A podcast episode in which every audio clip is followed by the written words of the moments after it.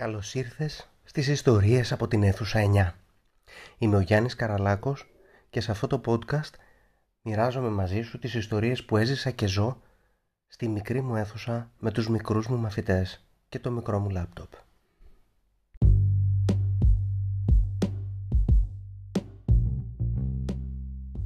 Αν θέλεις, μπορείς να με ακολουθήσεις στο Facebook, το Twitter ή το Instagram για να διαβάζεις τις ιστορίες μου και εκεί ακόμη περισσότερα tips, ιδέες, υλικό που μπορείς να χρησιμοποιήσεις και στη δική σου τάξη θα βρεις στο blog μου room9english.com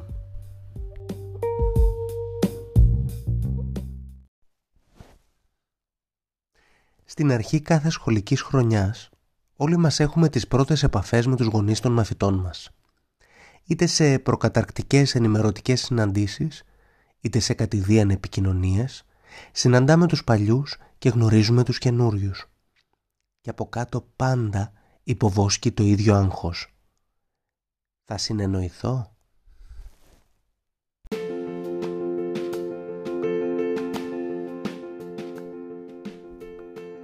Η δουλειά μας είναι δύσκολη για πολλούς λόγους. Μέσα σε μια διδακτική ώρα πρέπει να διαχειριστούμε το χρόνο, την ύλη, τα υλικά, τις διαφορετικές δυνατότητες των μαθητών μας την ψυχολογική τους κατάσταση. Πριν το μάθημα χρειάζεται προετοιμασία. Μετά το μάθημα χρειάζεται διόρθωση, feedback, αξιολόγηση. Παράλληλα περιμένει η γραφειοκρατία, τα τεχνικά, η τακτοποίηση του χώρου, η οργάνωση. Κουραστήκατε; Κι όμως από τα πιο δύσκολα κομμάτια είναι πάντα η διαχείριση των ανθρώπων που μας εμπιστεύονται τους μαθητές μας. Σε όλες τις συζητήσεις με συναδέλφους το θέμα γονείς προκύπτει πολύ γρήγορα σαν ένα από τα πιο απαιτητικά μέρη της δουλειάς μας. Όπως οι βετεράνοι ανταλλάσσουν ιστορίες πολέμου, έτσι οι δάσκαλοι έχουν πάντα έναν πλούτο από ιστορίες με γονείς και δυστυχώς δεν επικρατούν πάντα τα αστεία ή τα ευχάριστα περιστατικά. Όποιος έχει κάνει αυτή τη δουλειά γνωρίζει καλά ότι τα περιστατικά που θυμόμαστε πιο έντονα είναι πάντα τα ατυχή.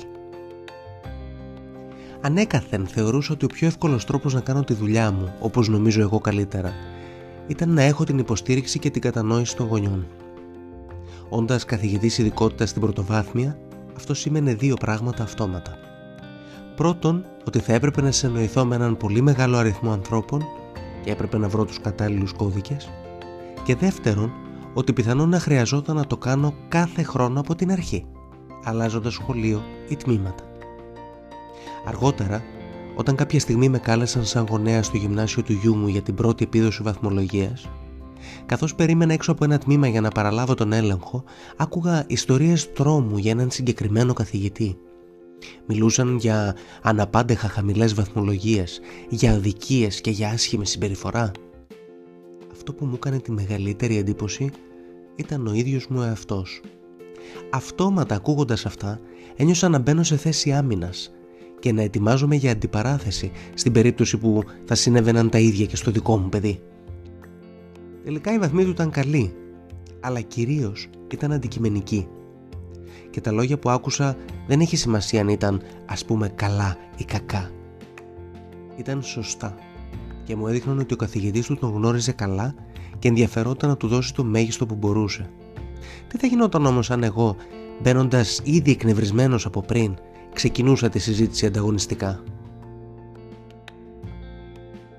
Επειδή λοιπόν κατάλαβα γρήγορα πόσα προβλήματα μπορούσε να μου δημιουργήσει μια λάθος επικοινωνία, αλλά και πόσα θα μου έλυνε μια καλή σχέση, προσπάθησα να βρω τους τρόπους που θα μου επέτρεπαν να επικοινωνήσω το διδακτικό μου σχέδιο, να κάνω κατανοητή την αξιολόγησή μου, αλλά και να θέσω τα θεμέλια μιας καλής διαπροσωπικής σχέσης που τελικά πιο πολύ από όλους θα ωφελούσε τους μαθητές μου. Σαν γονιός συμπλήρωσα την οπτική μου με αυτή της αντίθετης πλευράς και πολλές φορές κατάλαβα τι έκανα ή τι έλεγα που ήταν δυσνόητο ή δυσάρεστο και εν τέλει αναποτελεσματικό. Μέσα από άπειρες συζητήσεις με έμπειρους αλλά και νέους συναδέλφους πριν από κάθε βαθμολογική περίοδο κατάφερα να δημιουργήσω μια νοερή λίστα που με βοηθάει πάντα να πετύχω αυτό το στόχο όσο καλύτερα γίνεται αλλά με βοηθάει και σαν γονέα να τεθασεύσω το ένστικτο που έχουμε όλοι, που με οδηγεί να προστατέψω το παιδί μου ακόμα και αν δεν κινδυνεύει από τίποτα. ή με δυσκολεύει στο να παραδεχτώ τις αδυναμίες του. Το πρώτο πράγμα που σκέφτομαι είναι μπορώ να αρχίσω θετικά; Το μεγαλύτερο πρόβλημα που αντιμετωπίζουμε είναι συνήθως η ανάγκη να κάνουμε μια αρνητική αξιολόγηση. Κάποιες φορές μάλιστα είναι τόσο έντονη η ανασφάλειά μας που αποφεύγουμε να επισημάνουμε το πρόβλημα τελείως. Σκεφτείτε, ας πούμε, πόσες φορές προσπαθούμε να αποφύγουμε να επισημάνουμε μια μαθησιακή δυσκολία, ακόμα και αν για μας είναι ολοφάνερη. Δυστυχώς όμως, ακριβώς αυτό χρειάζεται να κάνουμε, γιατί χωρίς την ταυτοποίηση του προβλήματος δεν μπορείς ποτέ να ξεκινήσεις να το λύνεις. Όμως, αν το πρώτο πράγμα που θα ακούσει ο γονιός είναι το πρόβλημα ή η αδυναμία, συχνά τα κανάλια επικοινωνίας κλείνουν. Θα αισθανθεί ότι του ασκείται κριτική ως γονέα, κακός αλλά αναπόφευκτα. Θα μπει σε διαδικασία άμυνας και θα είναι τελικά πάρα πολύ δύσκολο να περάσουμε το μήνυμά μας. Το ίδιο βέβαια ισχύει και για τον εκπαιδευτικό. Όλοι έχουμε περιθώρια διόρθωσης και εμένα προσωπικά μου έχει τύχει δεκάδες φορές να μου επισημάνουν αδυναμίες που όταν τις αντιμετώπισα με έκαναν καλύτερο δάσκαλο. Γιατί όμως να επιτεθούμε στον άνθρωπο που προσπαθεί για το παιδί μας; Α εντοπίσουμε τα θετικά της δουλειάς του και ας ξεκινήσουμε τη συζήτηση με αυτά. Αντί για το το παιδί σας συχνά δεν φέρνει τη δουλειά του, μπορούμε να πούμε χαίρομαι που με προσέχει και του αρέσει το μάθημά μου, αλλά θα ήθελα να είναι πιο συστηματικός στη δουλειά που γίνεται στο σπίτι. Και αντί για «Μα βάζετε πάρα πολλά κι εσείς», ας πούμε καλύτερα «Μου αρέσει το πόσο ενδιαφέρεστε για τη δουλειά σας». Ίσως όμως χρειαζόμαστε λίγο χρόνο ακόμα για να είμαστε κι εμείς πιο συνεπείς από το σπίτι.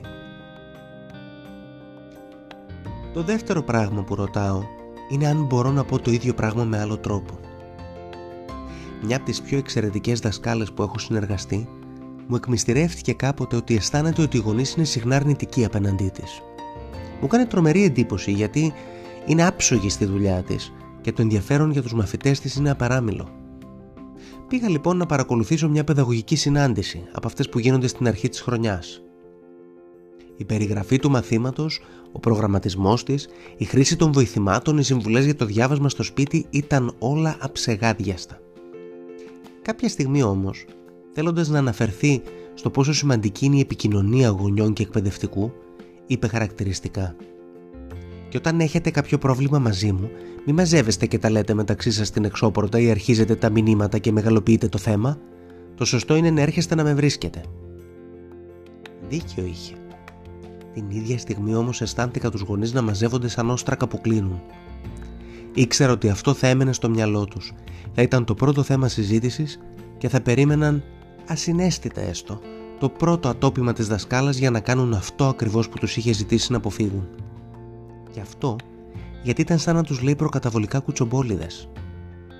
Θα ήταν ίσως διαφορετικά τα πράγματα αν είχε πει «Αν υπάρχει κάποιο θέμα, προτιμώ να απευθύνεστε άμεσα σε μένα για να το λύσουμε, προτού πάρει πιο μεγάλες διαστάσεις από όσες αξίζει».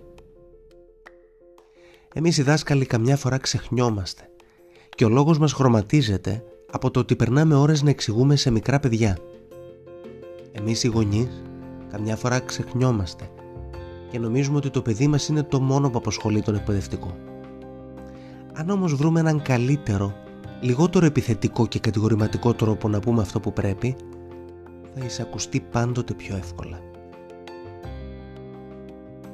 Το τρίτο και τελευταίο πράγμα που θυμίζω στον εαυτό μου είναι θυμάμαι με ποιον μιλάω. Ίσως το πιο σημαντικό αλλά και το πιο απαιτητικό κομμάτι αυτής της επικοινωνίας να είναι αυτό το τελευταίο. Είχα κάποτε έναν μαθητή με μεγάλη διάσπαση. Ήταν καινούριο στην τάξη μου, δεν το γνώριζα καλά.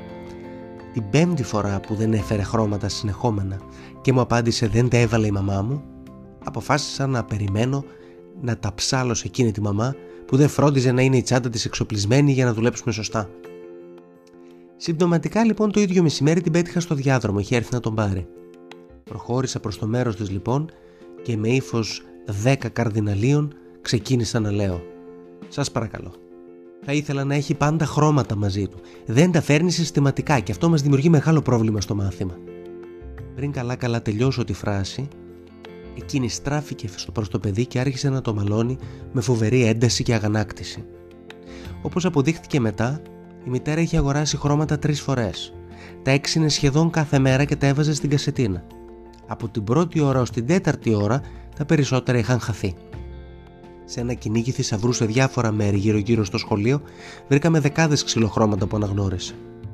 Εν τω μεταξύ ήταν τέτοια η αγανάκτηση και η κούραση της μαμάς που αναγκάστηκα να ψελίσω «Ε, ξέρετε, δεν πειράζει και τόσο, μην το μαλώνετε, θα το λύσουμε».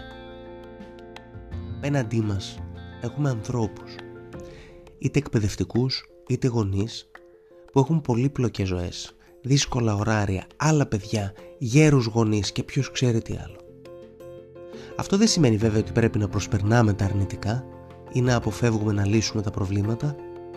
Απλώς, σαν δάσκαλοι, καλό είναι να θυμόμαστε ότι οι άνθρωποι αυτοί μας εμπιστεύονται τα πολύτιμα παιδιά τους για ώρες, για να εκπαιδευτούν, να είναι ασφαλή, να κοινωνικοποιηθούν.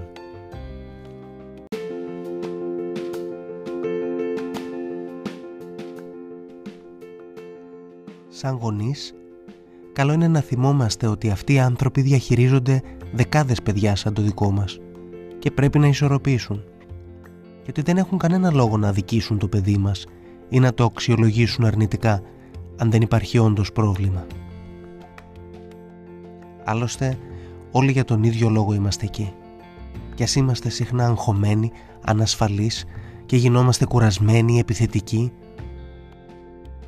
βασικά είμαστε όλοι εκεί για να φτάσει το κάθε παιδί στον καλύτερο δυνατό εαυτό του.